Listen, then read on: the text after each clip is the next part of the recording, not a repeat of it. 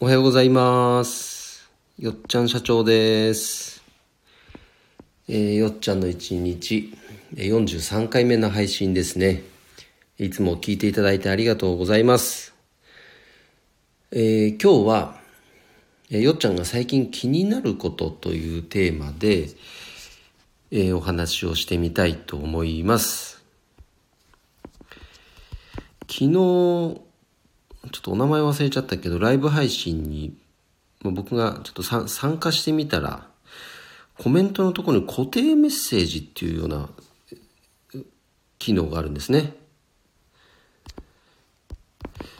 ああ、こういう機能あるんだと思って、それちょっとやってみよう。よっちゃん最近。なんかあの、途中から入った方が今日どんなテーマで話してるのか、あ、まあタイトル見ればわかるか。一応、それを書いて固定メッセージっていう形にしてみようかな。よっちゃんが最近気になること。で、投稿しました。これを、あ、コメントを固定。あ、こういうことか。あ、フュージョンさん。早速聞きに来ていただいてありがとうございます。おはようございます。今日は最近気になることというテーマで、えーお話をさせていただいております。えーと、今日スタートいいですね。早速、あの、来ていただいて、昨日はスタート数分、やっぱり誰もいらっしゃらなくて寂しい感じのスタートでしたけど、まあ、徐々に気にならなくなってきました。もう一人で勝手に、あの、喋ってることがね。あの、人間って何でも慣れるって言いますからね。あの、一人でただただ喋ってる状態もすぐ慣れます。だから大丈夫です。全然寂しくない。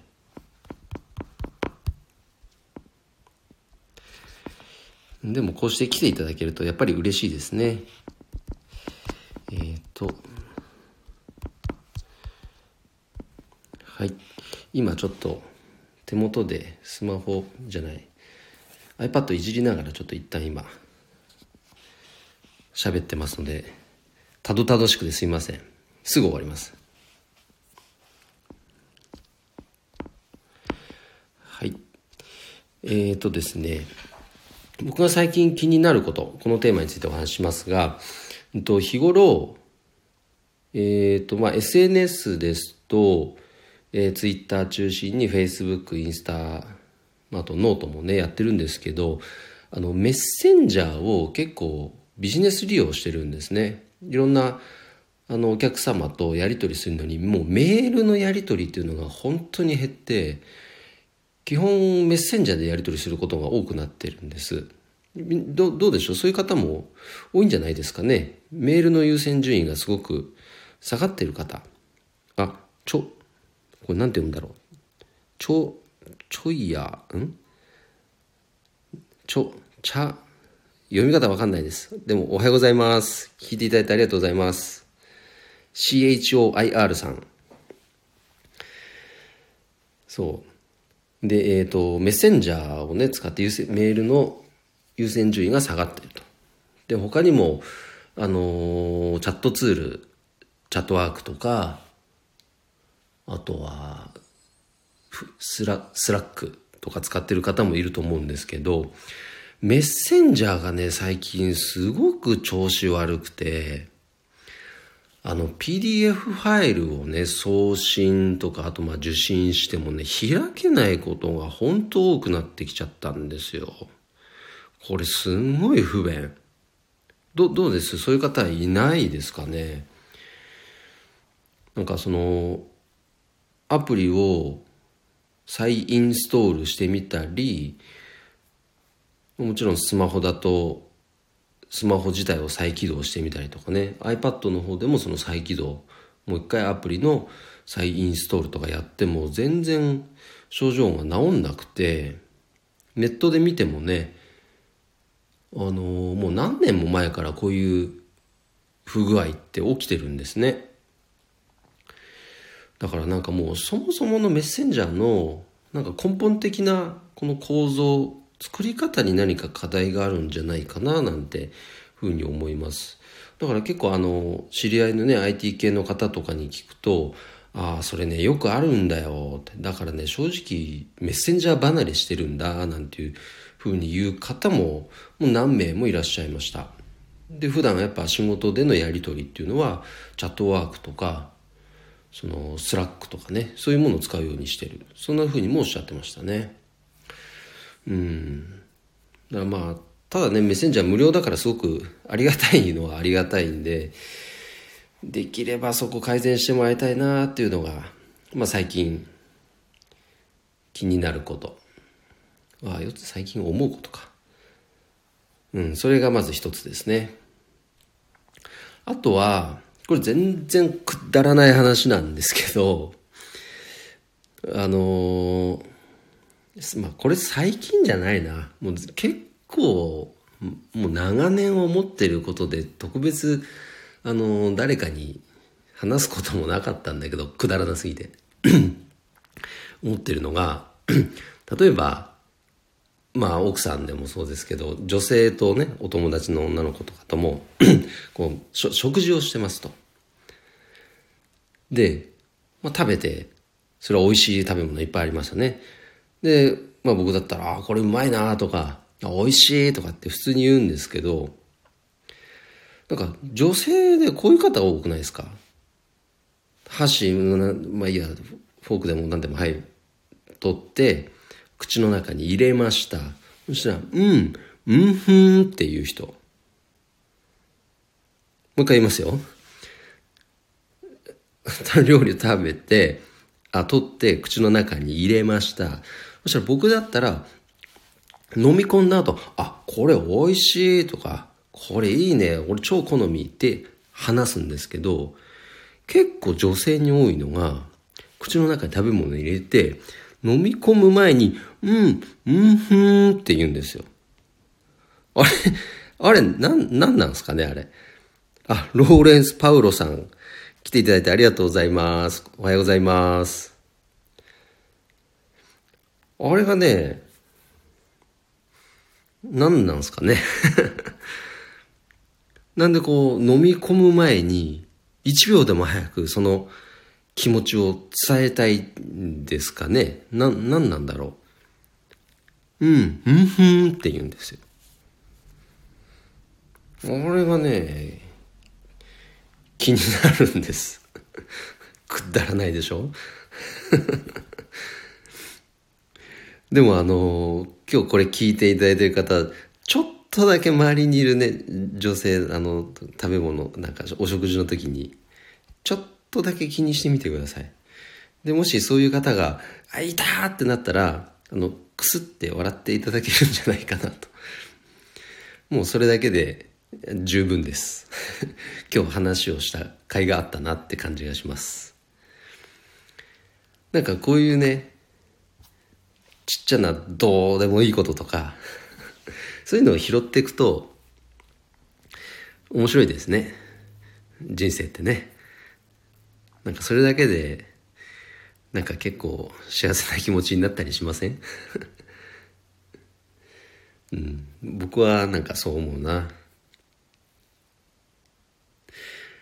あとはですね、まあ、これ最後。うんと、三つ目。最近思うことは、やっぱり昨日、おとといで話した選択、あの、心理学の勉強はしといてよかったなと思ってますね。なんか人間関係の問題っていろんなところで起きるじゃないですか。でもその時に、なんかこう、自分のね、このパーソナリティだけでそれ乗り越えようとすると、結構限界があったりしたり、で、自分はこういうタイプの人間だからってどこか決めつけちゃったり、また逆に相手をそういうふうに決めつけちゃったり。することってあるんじゃないかなと思うんですね。でもこう心理学とか、まあ、他にも何かあるかもしれないけどそういうなんかこう支えとなる学びというか理論というかそういうものを一つ持っておくとそこに紐づけて考えることができるんですよね。あ、なるほど、これ、これこれこういう確か勉強したから、あ、だからこのケースってこうなんだとかって結構ね、俯瞰できるようになるんですよ。それがすごく大きいです。だからいちいち感情的にならない。感情的にならないってことは、ストレスもすごく溜めにくくなりますしね。これは本当に大きいことですね。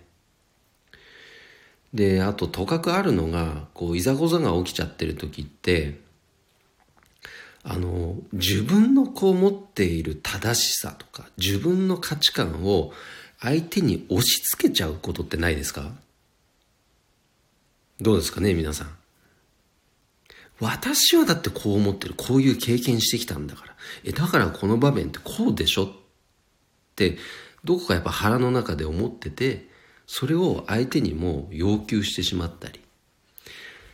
そういうことってあるんじゃないかなってすごく思ってます。で、それによって、あ、なんかあの人、別に言ってること間違いじゃないと思うけど、なんかとっつきづらいから、なんか関わりたくないとか、うん、なんかめんどくさいから、もう話しないようにしようとかね。結局人ってやっぱ感情の生き物だと思いますんで、その感情をなんかこう、まあ、コントロールするって言ったらいけないですけど、まあ、感情はコントロールできないんでね。自分がコントロールできるのは自分の考え方と行動だけですからそこをどういうふうな選択をしていくか。そのベースにある心理学こういったものを学んでいくとその、まあ、問題が起きにくい、うん、そういうことにつながっていくんじゃないかなと僕は思っています。まあ、今日3つねあの、気になること、最近思うこと、話をしました。一つ目が、えっ、と、メッセンジャーアプリの不具合。これなんとか解消してほしいなという、こう、結構切実な願い。そういう方も本当多いと思いますのでね、なんか、Facebook 社の皆さんぜひお願いしますって感じです。で、二つ目が、僕の今までの人生の中でよく見られる、こう、女性の、こう、食事をする時の特徴。うん、美味しいとかって言葉を発する前に、言葉をあ、食べ物を飲み込む前に美味しいって言うんですよね。僕だったら、ノックんだ後美味しいって言うんだけど、飲み込む前に、うん、うんふんっていう。これ最近思うことっていうのは改めて食ったらないですけど、シェアしました。そして最後が、あの、やっぱり勉強しておいてよかったなと思う心理学ですね。すごく人間関係にも生きている。この3つについて今日はお話をさせていただきました。はい、じゃあ約束の、えー、10時にこれでなりますので今日の配信は以上で終わりにしたいと思います。えー、よっちゃんいいねとか応援するよって思っていただいた方、ハートマークやえー、フォローをしていただけると嬉しいです。それでは今日も一日頑張ろうよっちゃん社長でした。あ、さやかさん最後に来ていただきましたが、これでちょうど終わってしまいます。